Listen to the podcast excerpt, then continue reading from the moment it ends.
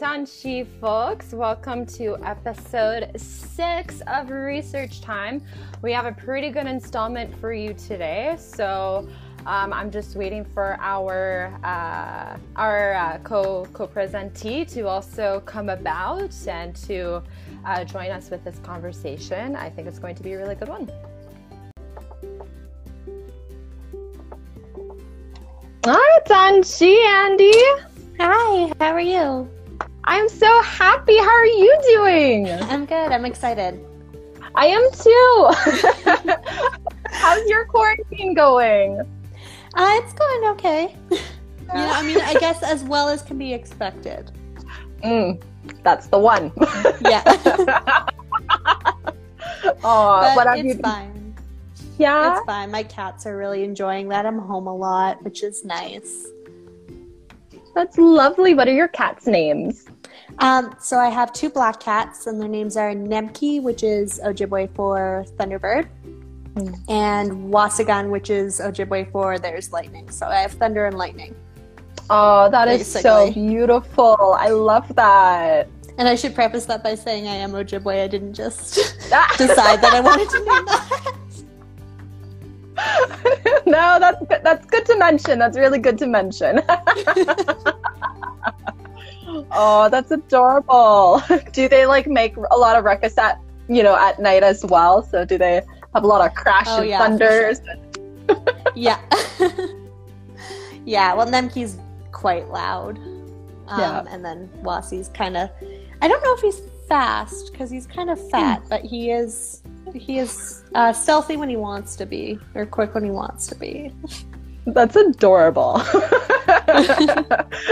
That, like, same. Like, I also want yeah. It's adorable. Awesome. Well, again, Andy, it's always lovely talking with you. Thank you so much for being able to join me today for Research Time. Um, so again, as we get started to, um, uh, at least I'm currently on Treaty seven. Where are you located? I am also located on Treaty seven. Treaty seven too, fabulous. So I'll do a land acknowledgement for, for the both of us then. So sure. uh, we are currently uh, located on the traditional territory of Mohkinsis, uh, which is Treaty seven territory, which belongs to the Blackfoot Confederacy of Siksika, Gainai, Bugani, uh, also uh, hosts Uh, and ho- is home too to Yahe Nakoda, which is Stony Nakoda, and uh, Sitena Nation. Uh, we acknowledge that this territory is also home to Métis Nation Region three of Alberta. Uh, this nation is one at least I am connected to. So along with my ancestral ties to uh, Treaty one, of course. So finally, we acknowledge that all nations, Indigenous and non, who work, live, work, and play on this land, Uh, who help to steward this land, honor it, celebrate it, and that is why these conversations are also very important to host on the on this land too. So again, thank you so much for being able to join me, Andy. And if it's possible, would you like to introduce yourself, who you are, what you're up to? Yeah, for sure. Uh, bonjour, bonjour, hello. Uh, my name is Andy Stefanato. Um, What else should I say? I met uh, Madeline when we were both in our undergrad for the, our Bachelor of Education. Um, I'm currently working as a substitute teacher in Calgary, and I'm also in school for my master's degree in educational foundations. So that's um, basically diversity and inclusivity in education. Uh, I also work with the Kinkanauts, which is an improv company in Calgary. I work as their Uh, executive director or co-executive director of um, Calgary Improv School, as well as the E D I, which is Equity, Diversity, and Inclusion Coordinator wow. with them. Wow. So basically, you're fabulous all around, and that's truly just amazing. Wow. That's that's actually phenomenal too, right? Yeah. Thank you. That's wow, you're making me blush. But, but alongside all the, all this too, not only all of this are you doing, but you're also like a master's student as well. So you're also going through this form of like research and this journey of research. So how, how has that been also for you? That's been interesting. It's like, it's definitely a different kind of education than I think I've experienced before. uh, which is mm-hmm. always really interesting. And just the idea of writing a thesis and conducting that kind of research is like terrifying and exciting all at the same time, which I guess is a good sign. Um, but I really do want to focus my research around um, fine arts education and indigenizing and decolonizing fine arts education. That's wonderful. It's needed. And I think that also um, is is in different capacities also highlighted in, in the article that we will be discussing here too, is, is that mm-hmm. notion of like, it's not necessarily stated in the article, but it's kind of like owning up to it in ways, which is talking about anti-racist yeah. pedagogy and also with like that, that notion of decolonization. And It's it's really needed. It's necessary, especially with what is going on in terms of Black Lives Matter, and especially in terms of like the T R C. So these are all relevant, needed conversations that need to occur within sure. these spaces. And and it, it's folks like you that will definitely make a, a beautiful impact, and already an impact that you are making within your capacity too, along with your with your organization. Cute little kitty cat. Aw. He thinks every time I'm on the phone, it's for him. Can you move uh, not wrong. Thank you. So cute.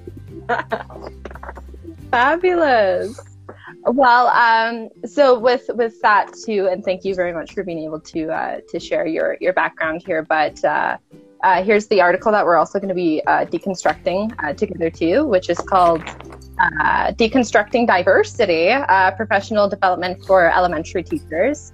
Uh, this uh, article is by Sonia Ajla Boulard, um, and she's she's actually on an anti-racist uh, council for Alberta itself as well. So she's very, um, she's like an advocate in, in this capacity. So it's actually quite wonderful that we are uh, talking about this article and, you know, the ways in which that we are too.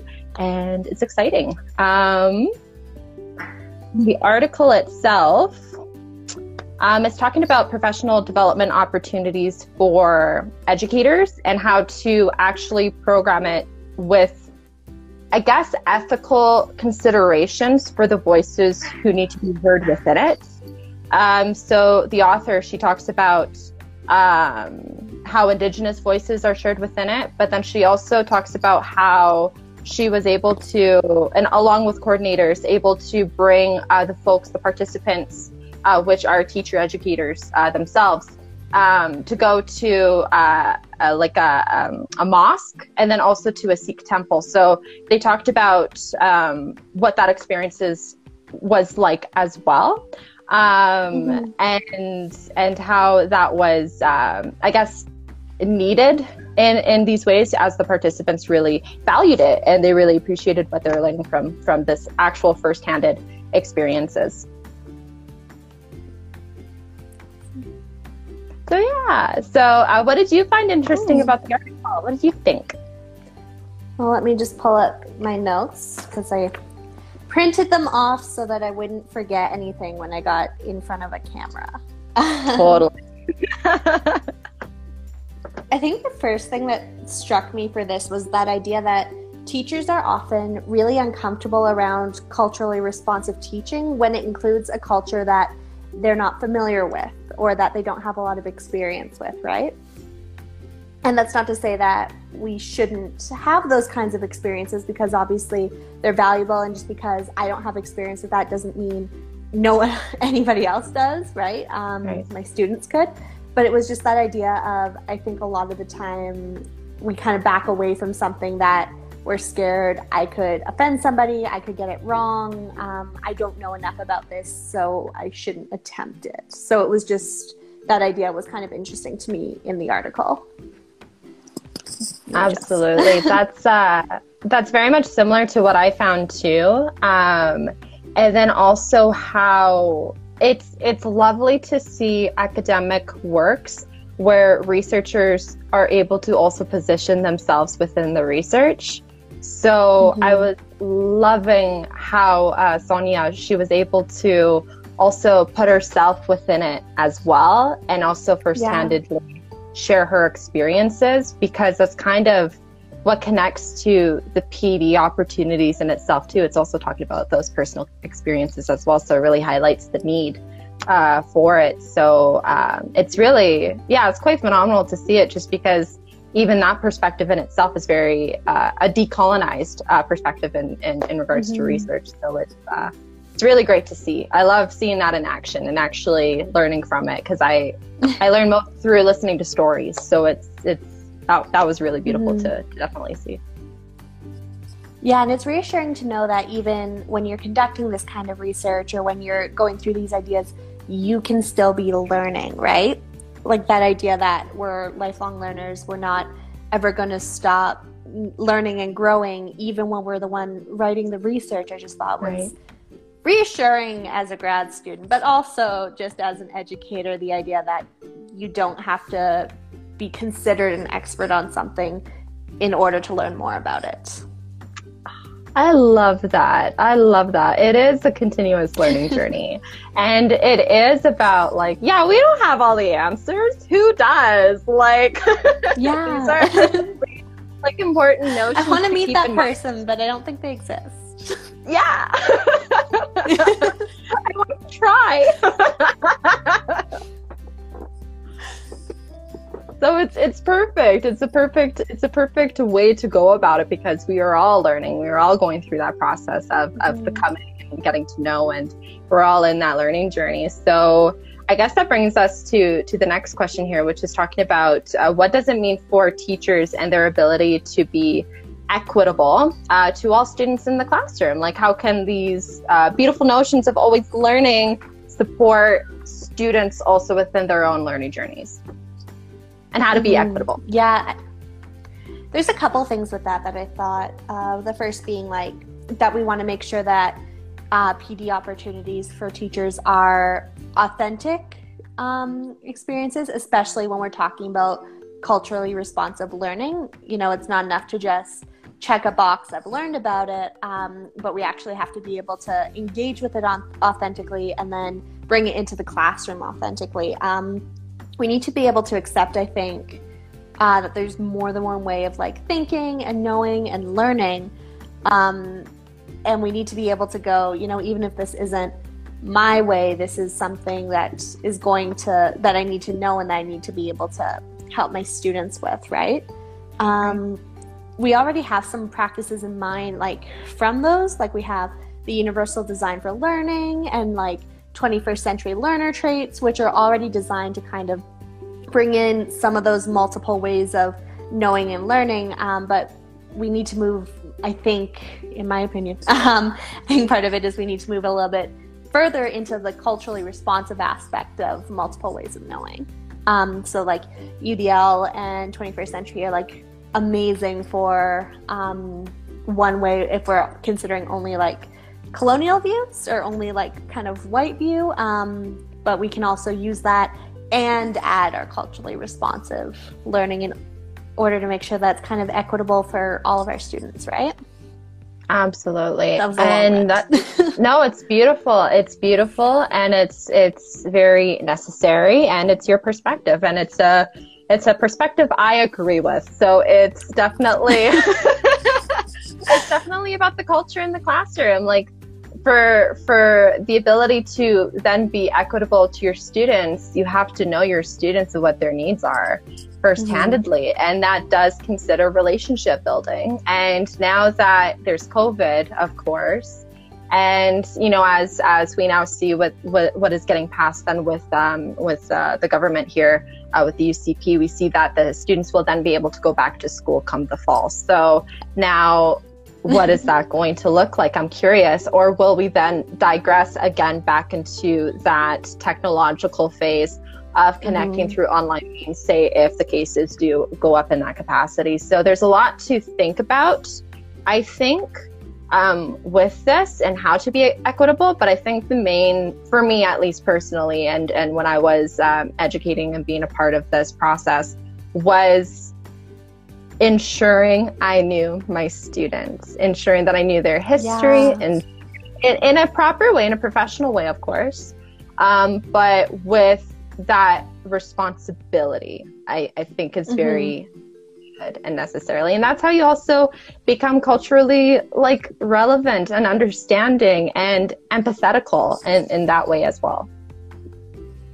Yeah, it even goes like it's can be such a simple thing like eye contact, right? Knowing your students and knowing how they make eye contact or how they don't is such a small thing, but it means so much in the context of your classroom, right? Like knowing your students well enough to know that just because this person doesn't make eye contact doesn't mean they're not listening, or if this person makes a lot of it, that means something else. Like just knowing your students well enough and going back to like, this can be a cultural thing, this can be an emotional thing, um, right? But yeah, I think you're right. It just goes down to knowing your students well enough to know what they need and what their tells are and their signs are, um, just really helps you to make sure that you're equitable for your entire classroom. Absolutely. Absolutely. And um, thank you. Thank you for, for, for sharing your perspective with it too. I think it's, uh, I think there's a lot with the U D L, and I think that there's a lot with, um, that, with that pedagogy, right? Because it is a pedagogy. So it's definitely something that should be looked at through a different lens, as you say too, uh, where it shouldn't just be like this Eurocentric lens. It needs to be mm-hmm. more, it needs to apply to more and to be deconstructed as, as that way too. Yeah. So it's, um, it's really good consideration. I really appreciate that. So with the next question too, it's so cool because it all just connects with each other. Um, mm-hmm. How can we enact ethical relationality, uh, which is a concept that is talking about how to be intentional with our relationships as history, as the present, to then move forward. So that's what ethical relationality mm-hmm. is all about, is that is the timeline and also our place within that timeline. Everyone has that place within that timeline. Um, in educational settings like our classrooms and institutional learning spaces, um, and how can we use that potentially uh, within these capacities?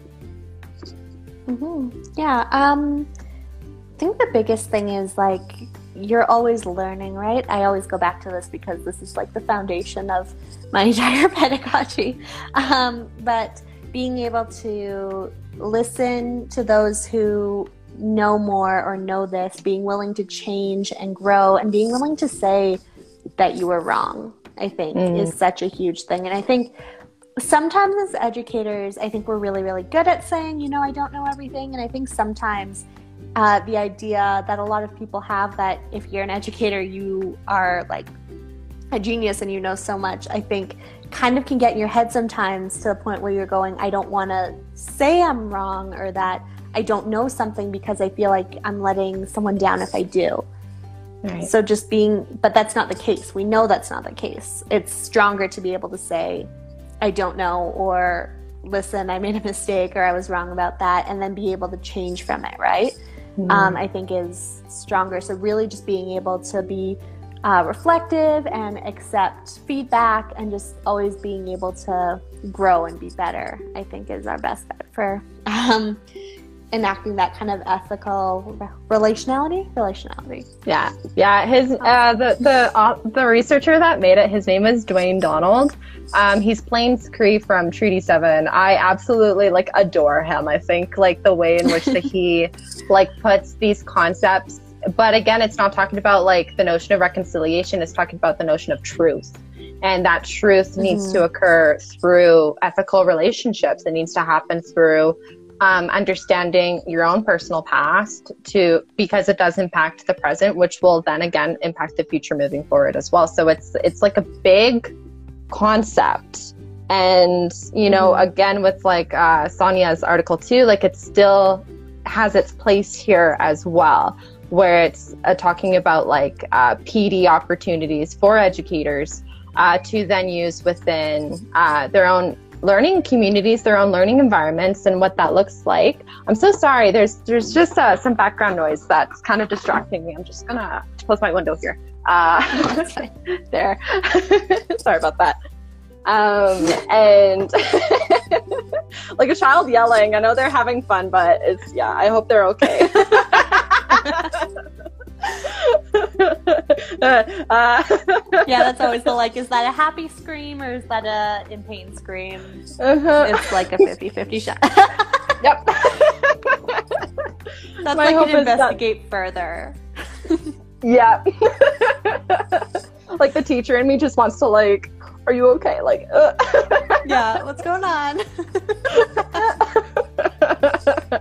Uh, but but in regards to like this this notion of like ethical relationality too, like it's it's it's it connects to Sonia's uh, article in that way, where it's talking about the environment, it's talking about the community and who is then impacted within the community, and how it's like a it's an ongoing process, right? And it's like mm-hmm. what you said too. It's the feedback, it's the learning from, and being able to be open-minded to do that too. And that's yeah. really hard for a lot of teachers to do, to meet that within themselves. And it's hard for anyone, honestly, to just do in general. Like it's it's hard mm. to meet your discomfort, but it is within that place of discomfort where we learn the most. Yeah, for sure. So um yeah, so that's that's on that question. And is there anything else that you think should be noted within within answering this question? Um Within that, uh, I think the idea of anything relationality just goes back to like the word relation, right? Connection, um, just kind of goes back to knowing your students and knowing your community, and um, learning from that, but also being willing and able to connect with your students on that like deep level, right? Like you need that strong relationship for students, and with students, that's the biggest thing I would say for as an educator that you need to be able to do is have that connection, right? Right, right. That's first especially, and foremost. Um, yeah, and especially like, I think it's a little bit, in my experience, it's a little bit easier with like little kids, because they think you're awesome and you just like, as long as you're nice and you're, um, and they know you care about them, they're there. Um, and then you get to like junior high and high school and it's like, okay, I actually like, I need to almost prove to you that I care about you. And it's so rewarding when you can, uh, but it takes some time for sure. Mm-hmm, mm-hmm. Don't I know that? Like, goodness gracious. And it's, it's, it's really difficult because I'm only coming from the practicum experience, um, ex- experience in itself. Like I, I, I personally didn't go the route of becoming a substitute teacher um, because I I just decided to like uh, pursue my master's in, on unceded Algonquin yeah. territory, so I ended up going to Ottawa. So because mm-hmm. of that though, like it's it's difficult because you have such a small amount of time with those kids during your practicum experience. Yeah. And that's the only time you get with them, which is what, only three months? Or even in third year, it was only a month. Like it's it's so yeah. hard to build these relationships with them in such a short amount of time frame. So you don't, you want to say that you got to know your students and that you're being able to really be intentional within those interactions, but it's really hard to see how they developed from your relationship and mm-hmm. how that flourishes through the whole entire year. That's why it's so rewarding to, at, at yeah. least from from what I can assume as being like a full-time teacher, how rewarding that relationship would actually be if you're you're really seeking that intentional relationality throughout the whole entire process, and then seeing, you know, students' development throughout the whole entire year. I think that's really, it's beautiful. Mm-hmm. It's lovely to see. And kids remember that. Like even when I think back to being a student myself, there's not a single teacher that I have like I'm just neutral about, right? Like you either liked them or you didn't, and there's like varying degrees of like liking someone and not liking someone, but it's never never neutral, right? So everything we do has an impact, and I think that's super important to remember. Absolutely. I agree. I do agree. I do. I do. It's beautiful. Um, so then that brings us to our next question too. So how can we enact um, this this uh, this idea of like relationality then within virtual means? So again, due to COVID, what would be some considerations mm-hmm. for educators to address uh, for inclusionary actions, practices, uh, relationship development? What what are you thinking? Um, well, the first thing that came to mind was um, bringing in kind of like experts or knowledge keepers um, as kind of guests in the room, which is actually kind of almost easier when you're when you have this, because you're not limited to if they're in town or if they're like, you know what I mean? If you can carve out like an hour of your day to be in front of your computer, um, that's so valuable. And I think like it can really be helpful. Um, would be kind of my first thing. Again, I wrote notes on this. I don't know. Yeah. And then maybe um, just the idea of like research projects or projects around like students themselves, mm-hmm. I think would be ideas that we can implement. Um, like due to COVID, obviously we're not in the classroom, but research projects are like your best friend when you're online, is my opinion. Um, just because you have the ability, like if the students have a computer and an internet connection, they have the ability to do a research project. And as long as we're teaching about like research and authentic research, some of the things that students will come up with of like any age is so amazing. Yes, I completely agree. Like it's it's actually unbelievable when you give a student like an idea or like a topic, and then yeah. they'll just just go. They're just like, yeah, okay, I'll I'll dive deep into it, especially if they're interested in it, right? So if they're passionate in it and they really like what they're doing, they will be definitely um, almost like a leader for their own learning and be able to go through yeah. that process of research for themselves. Like it's really beautiful to see. And I know with, you know, with our training too, uh, to become teachers as well, we were, uh, we were almost, um, programmed to teach about inquiry uh research yeah. inquiry design for learning, right? So it's that questioning everything, being critical of everything is mm-hmm. very important for students to also uh think about and to also incorporate within their learning means. So if this is a way that it can be transitioned to online means, so being able to conduct research or to create like a research project through online means where there's more opportunity sometimes, especially with add-ons or with uh, websites um, for them to use. It's kind of, it's it's up to them, whatever that, that looks like, as long as they're following, you know, the guidelines, what that is set with the mm. teacher and also them. So it's like a, a mutual relationship in that way too. Um, I think they're set to go. Yeah, and it connects to like that relationship building as well, right? Like because you're giving them permission to speak to something that they care about, right? They know that you care about them as a person, uh, and that could be anything. Like honestly, if it's within the confines of what we've set out as the expectation for the project, if a student were to talk to me about a video game that they have been playing a lot, like did the research on that, that I'm awesome. I love that. Please do that. Minecraft, I'm here for it. Yes. And how amazing is it to be able to, in school, talk about something that you're passionate about, right? Right. Absolutely. It's it's so beautiful. Again, it, it it comes down to like a teacher really like building that relationship. So if that teacher cares about their students and wants them to succeed, well, it's a beautiful way to show that you can honor them through allowing them to talk about what they mm-hmm. also want to talk about, what they want to learn about, um, while still, because like I know we're still mandated to to still follow curriculum guidelines.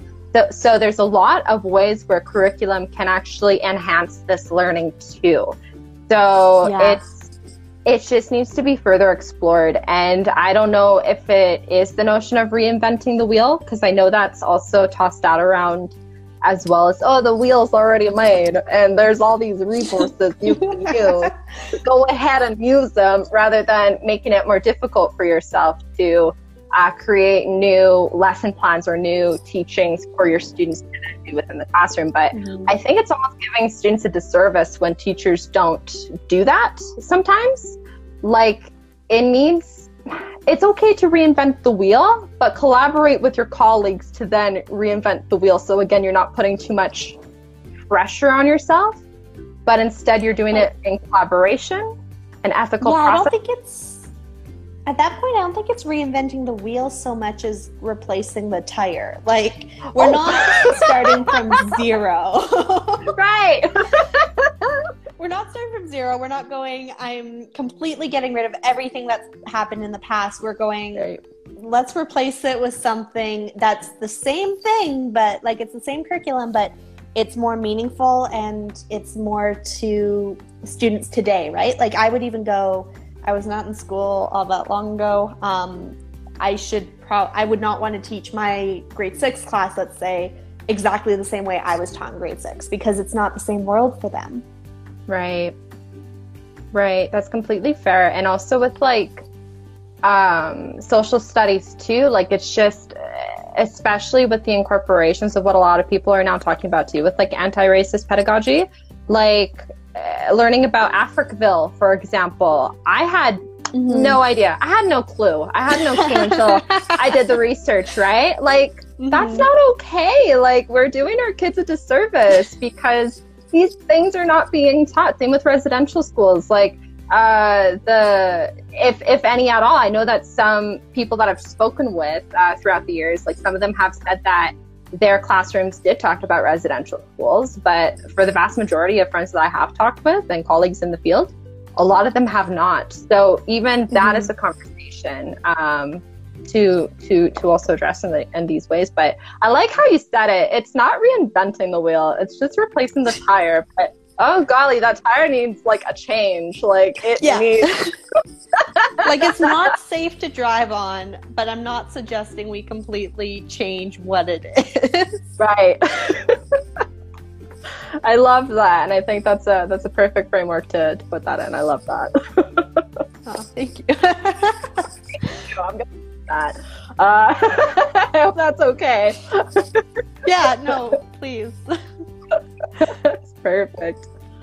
Um, so again, uh, uh, one of the one of the last questions that we have for tonight, aside from the questions that viewers would like to ask too, is um, how can we enact, you know, this this form of uh, teacher education, this form of deconstructing diversity um, in our lives, in our conversations with families, in our learning communities.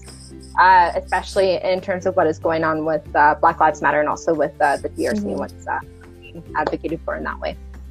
Yeah, for sure. Um, anti-racist ped- pedagogy is huge, and the understanding of your social location, like your own, and then also the social locations of your students um, and your school community is just so important when we're talking about culturally responsive teaching, I think. Um, it's just a matter of like, I think the hardest thing sometimes is to go, not everyone has the same perspective and not everyone has the same way of knowing. And we need to be able to not only accept that, but integrate multiple ways of knowing and multiple perspectives into our schools, right?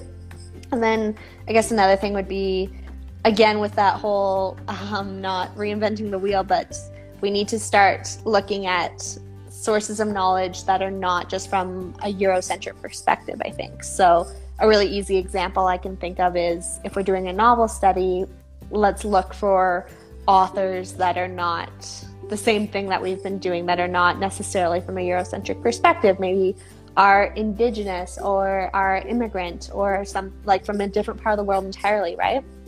Um, just bringing in that variety of perspectives and normalizing that there's a variety of perspectives and that's not just one way. I think that's beautiful and I think that's wonderful and I think that's so undercredited as well for the, I think, possibilities of it. And a lot of people need to mm. really consider that it's the perspectives of other people, of other colleagues, of other peers, of other human yeah. beings, of this planet, as we are not the only two in this world, Andy. It's more than us and, and your kitty cats.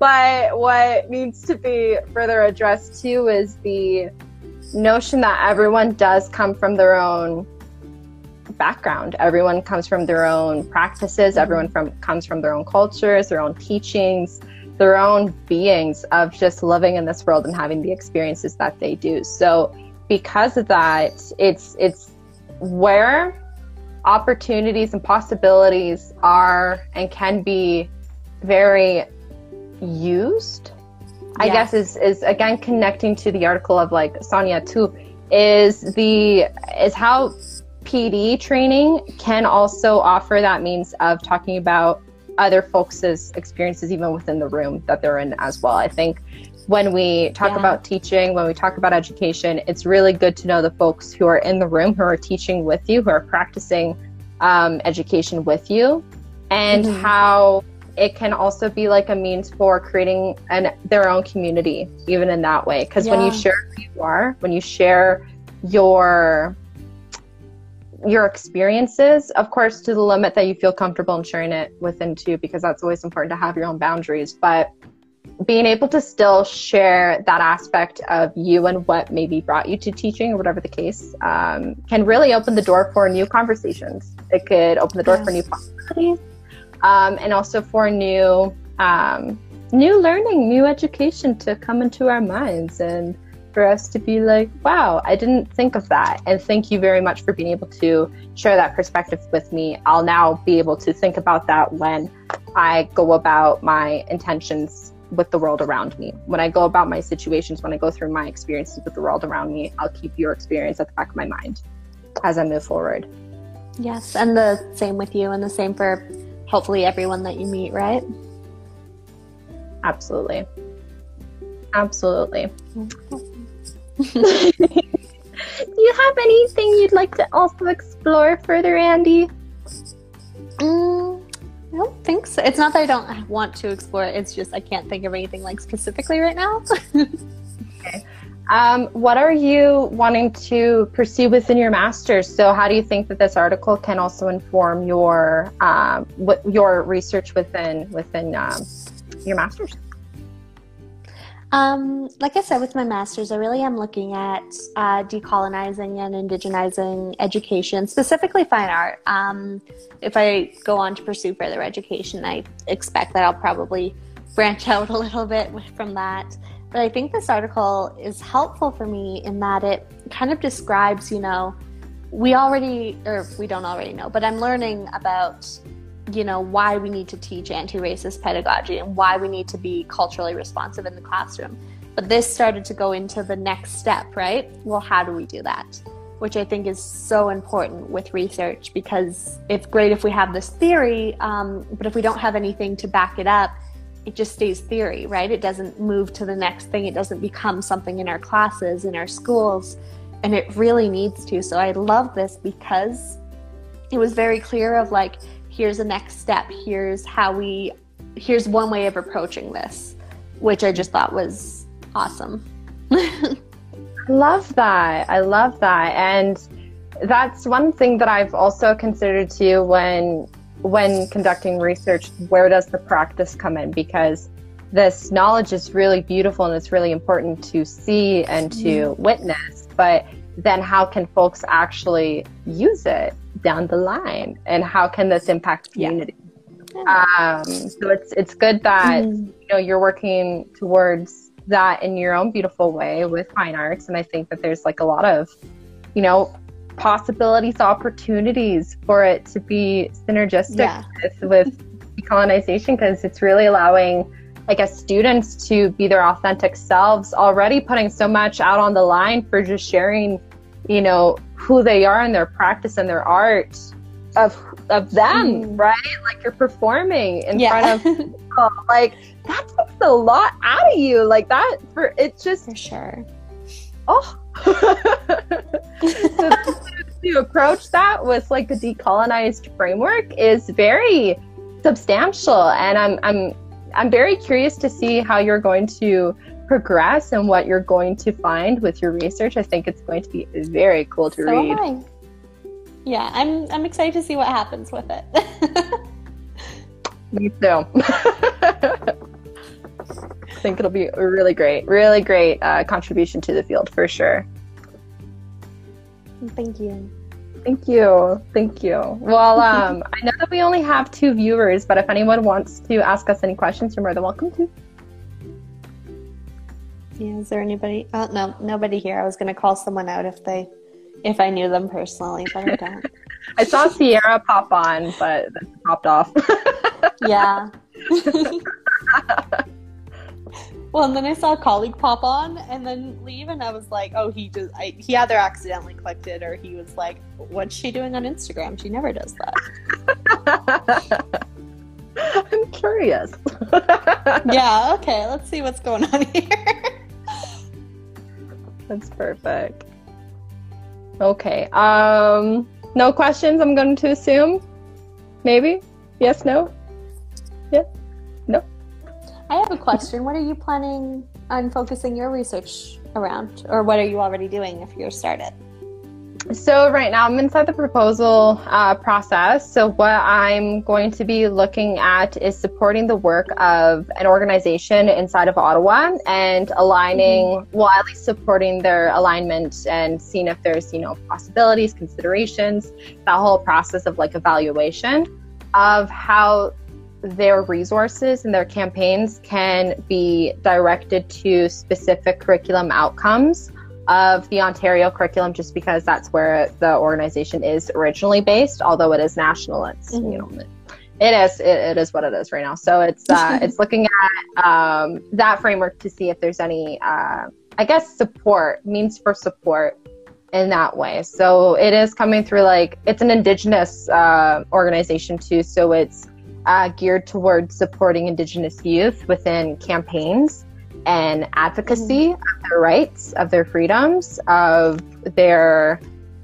identity, their sovereignty, and uh, supporting these these children, these youth, these advocates uh, to then have the conversations and the ability to then use their voices, to then use it uh, for uh, legislative uh, conversations and uh, advocacy in that way. So it's a very cool organization. They're called the Caring Society.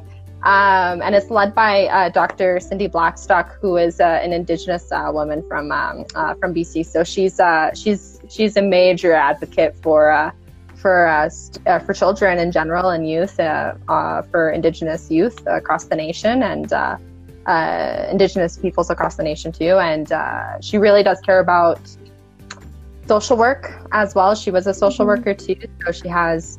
Uh, that background and also those experiences to to also cater her her findings within. So it's uh, very rooted in systemic issues and systemic problems that uh, that we see, unfortunately. But it's it's important to to give children their their voices, their rights, and their uh, possibilities for uh, for future advocacy too. So it's it's good to start them young, I say. So I yeah. like that. Absolutely. That sounds amazing. That's going to be such an amazing contribution to the field. Thank you. Thank I'm excited. I think it's yeah. going to be very cool to see that in action. So it's uh, it's starting. So that's good. I'm on my proposal still. So it's like, mm. Awesome. She needs some refinement. Awesome. Well, merci. Thank you so much, Andy, for being able to join me. It's always so lovely to talk with you. I miss you, and I'm so appreciative yeah. that you're able to join me today. And I hope uh, I hope to chat with you soon again too. Mm-hmm. Thank you for inviting me. This was awesome. I was really looking forward to this. So thank you so much. Absolutely, it's my pleasure. Anytime, anytime. Mm-hmm. Awesome. Well, thank you again, Andy, and thank you folks for listening. As always, I hope that you learned something new today, and I hope that whatever you have learned, and if you're willing to meet it with your own discomfort, that is such a fabulous practice, and I hope that you continue with it. Thank you so much, and uh, miigwech, merci, and thank you, folks. Mm-hmm. Awesome. Bye, Andy.